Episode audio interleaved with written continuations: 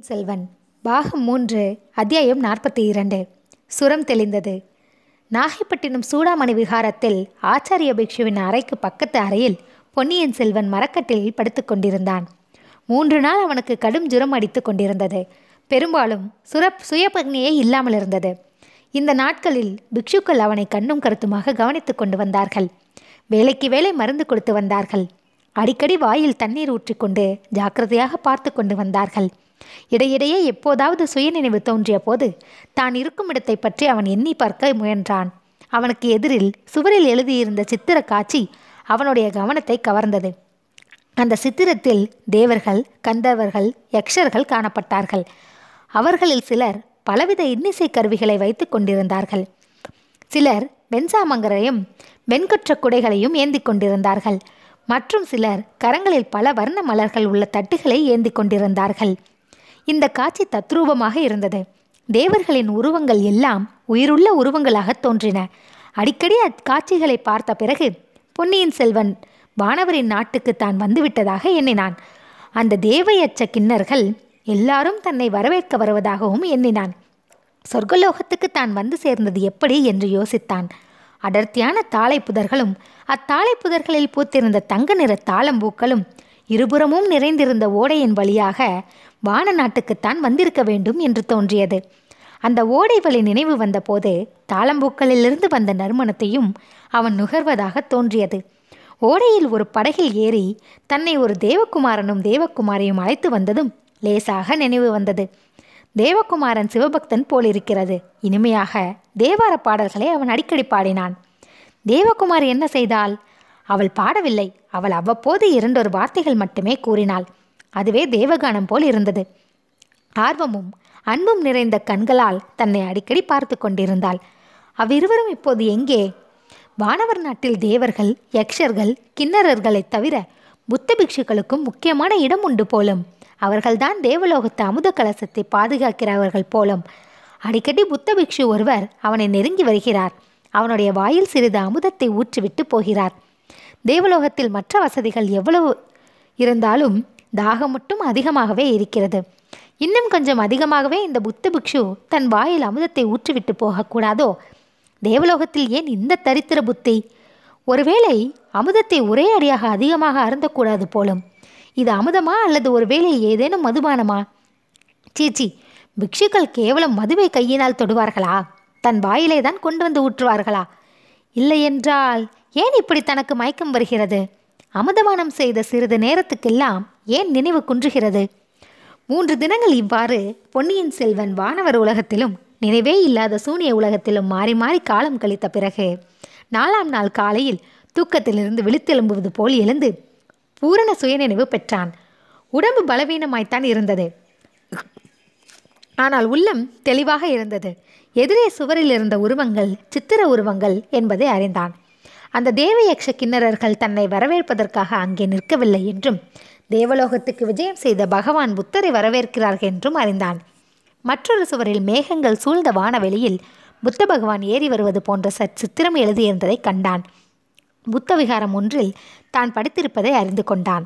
எங்கே எந்த புத்த விகாரத்தில் என்று சிந்தித்த போது இலங்கையிலிருந்து தான் பிரயாணம் தொடங்கியதிலிருந்து நிகழ்ந்த சம்பவங்கள் எல்லாம் ஒவ்வொன்றாக நினைவு வந்தன. வந்தியத்தேவனும் தானும் அலைமோதிய கடலில் அலைப்புண்டுகள் கைசலித்து போனது வரையில் ஞாபகம் வந்தது. அப்புறம் ஒரே குழப்பமாக இருந்தது. அச்சமயம் புத்த பிக்ஷு ஒருவர் அந்த அறைக்குள் வந்தார். வழக்கம் போல் கையில் அமிர்த கிண்ணத்துடன் வந்தார். இளவரசன் அருகில் வந்ததும் பிக்ஷு அவனை உற்று பார்த்தார். இளவரசன் கையை நீட்டி கிண்ணத்தை வாங்கி அதில் இருப்பது என்னவென்று உறுதிப்படுத்தி கொண்டான். மருந்து அல்லது மருந்து கலந்த பால் என்று தெரிந்து கொண்டான். பிக்ஷுவை நோக்கி சுவாமி இது என்ன இடம்? தாங்கள் யார்? எத்தனை நாளாக நான் இப்படி படுத்திருக்கிறேன்? என்று கேட்டான். பிக்ஷு அதற்கு ஒன்றும் மறுமொழி சொல்லாமல் திரும்பி சென்றார். அடுத்த அறைக்கு அவர் சென்று ஆச்சாரியாரே சுரம் நீங்கிவிட்டது. ஆச்சாரியாரே சுரம் நன்றாய் தெளிந்து விட்டது நினைவு பூரணமாக வந்து விட்டது என்று கூறியது இளவரசன் காதில் விழுந்தது. சிறிது நேரத்திற்கெல்லாம் வயது முதிர்ந்த பிக்ஷு ஒருவர் பொன்னியின் செல்வன் இருந்த அறைக்குள் வந்தார். கட்டிலின் அருகில் வந்து அவரும் இளவரசனை உற்று பார்த்தார். பிறகு மகளன முகத்துடன் பொன்னியின் செல்வ தாங்கள் இருக்கும் இடம் நாகைப்பட்டினம் சூடாமணி விகாரம். கடுமையான தாபச்சுரத்துடன் தாங்கள் இங்கே வந்து மூன்று தினங்கள் ஆயின தங்களுக்கு இந்த சேவை செய்வதற்கு கொடுத்து வைத்திருந்தோம். நாங்கள் பாக்கியசாலிகள் என்றார். நானும் பாக்கியசாலிதான். இந்த சூடாமணி விகாரத்துக்கு வந்து பார்க்க வேண்டும் என்று ஆவல் கொண்டிருந்தேன். எப்போதோ ஒரு சமயம் இந்த நகரின் துறைமுகத்துக்கு போகும்போது வெளியிலிருந்து பார்த்திருக்கிறேன். தெய்வாதீனமாக இங்கேயே நான் வந்து தங்கியிருக்கும்படி நேர்ந்தது. சுவாமி எப்படி நான் இங்கு வந்து சேர்ந்தேன்? சொல்ல முடியுமா? என்று அருள்மொழிவர்மன் கேட்டான். இளவரசே முதலில் தங்களுடைய கையில் உள்ள மருந்தை சாப்பிடுங்கள். எனக்கு தெரிந்த விவரங்களை சொல்லுகிறேன் என்றார் பிக்ஷு. இளவரசன் மருந்தை சாப்பிட்டுவிட்டு ஐயா இது மருந்தல்ல தேவாமிர்தம். என் விஷயத்தில் தாங்கள் எவ்வளவோ சிரத்தை எடுத்து சிகிச்சை செய்வித்திருக்கிறீர்கள். ஆனால் இதற்காக தங்களுக்கு நான் நன்றி செலுத்தப் போவதில்லை என்றான். ஆச்சாரிய பிக்ஷு புன்னகை புரிந்து இளவரசே தாங்கள் நன்றி செலுத்த வேண்டிய அவசியமும் இல்லை. நோயாளிகளுக்கு சிகிச்சை செய்வது பரமோத்தம தர்மம் என்று புத்த பகவான் அருளி இருக்கிறார் நோய்வாய்ப்பட்ட பிராணிகளுக்கு கூட சிகிச்சை செய்யும்படி புத்த தர்மம் கட்டளையிடுகிறது. தங்களுக்கு சிகிச்சை செய்ததில் அதிக விசேஷம் ஒன்றுமில்லை. சோழகுலத்துக்கு நாங்கள் மிகவும் கடமைப்பட்டவர்கள். தங்கள் தந்தையார் சுந்தர சோழ சக்கரவர்த்தியும் தங்கள் திருத்தமக்கையார் இளைய பிராட்டியும் புத்த தர்மத்துக்கு எவ்வளவோ ஆதரவு அளித்திருக்கிறார்கள். இலங்கை அனுராதபுரத்தில் புத்த விகாரங்களை புதுப்பித்து கட்ட நீங்கள் ஏற்பாடு செய்ததும் எங்களுக்கு தெரிந்ததே. அப்படி இருக்கும்போது நாங்கள் செய்த இந்த சிறிய உதவிக்காக தங்களிடம் நன்றி எதிர்பார்க்கவில்லை. ஆச்சரியரே நன்றி செலுத்துவது பற்றி அந்த முறையில் நான் கூறவில்லை. எனக்கு எப்பேற்பட்ட கடும் ஜுரம் வந்திருக்க வேண்டும் என்பதை நான் உணர்ந்திருக்கிறேன். இலங்கையில் இந்த ஜுரத்தினால் பீடிக்கப்பட்டவர்களின் கதியை நான் பார்த்திருக்கிறேன். நியாயமாக இதற்குள் நான் வானவர் குலத்துக்கு போயிருக்க வேண்டும். அங்கே தேவர்கள் யக்ஷர்கள் கிண்ணறர்கள் என்னை வரவேற்று உபச்சரித்திருக்க கூடுமல்லவா? இன்று தேவர் தேவியர்களுக்கு மத்தியில் உண்மையாகவே அமிர்தபானம் செய்து கொண்டு ஆனந்தமயமாய் இருப்பேன் அல்லவா அதை தாங்கள் கெடுத்து விட்டீர்கள் வானுலகத்தின் வாசல் வரையில் சென்ற என்னை திரும்ப இந்த துன்பம் நிறைந்த மண்ணுலகத்துக்கு கொண்டு வந்து விட்டீர்கள். ஆதலின் எனக்கு தாங்கள் நன்மை செய்ததாகவே நான் எண்ணவில்லை. ஆகையால் தான் தங்களுக்கு நன்றி செலுத்தப் போவதில்லை என்று கூறினேன்.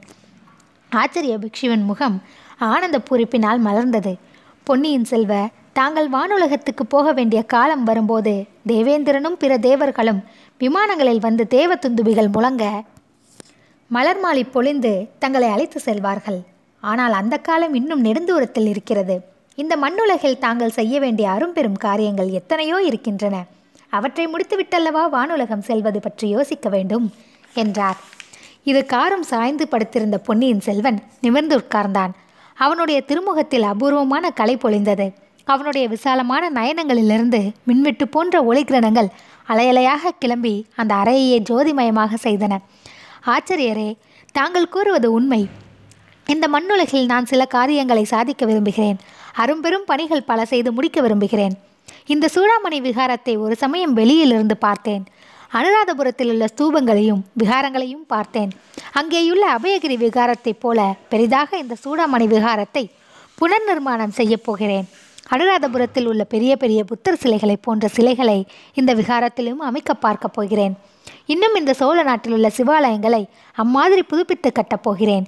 இலங்கையில் உள்ள ஸ்தூபங்களையும் விகாரங்களையும் பார்த்துவிட்டு இச்சோழ நாட்டில் உள்ள ஆலயங்களையும் நினைத்து பார்த்தால் எனக்கு உடலும் உள்ளமும் குன்றுகின்றன.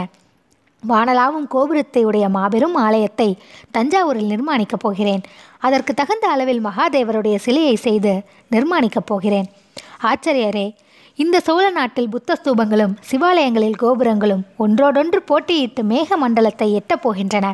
ஆயிரம் ஆயிரம் வருஷங்களுக்கு பிறகு இந்த தெய்வ தமிழ்நாட்டில் பிறக்கும் சந்ததிகள் அவற்றை கண்டு பிரமித்து நிற்கப் போகிறார்கள். இவ்வாறு ஆவேசம் கொண்டவன் போல் பேசி வந்த இளவரசன் உடலில் போதிய பலம் இல்லாமையால் கட்டிலில் சாய்ந்தான். உடனே ஆச்சாரிய பிக்ஷு அவனுடைய தோள்களை பிடித்துக்கொண்டு கட்டிலில் தலை அடிப்படாமல் மெல்ல மெல்ல அவனை படுக்க வைத்தார். நெற்றியில் கையினால் தடவி கொடுத்து இளவரசே தாங்கள் உத்தேசித்த அரும்பெரும் காரியங்களை எல்லாம் காலாகாலத்தில் செய்து முடிப்பீர்கள். முதலில் உடம்பு பூரணமாய் குணமடைய வேண்டும்.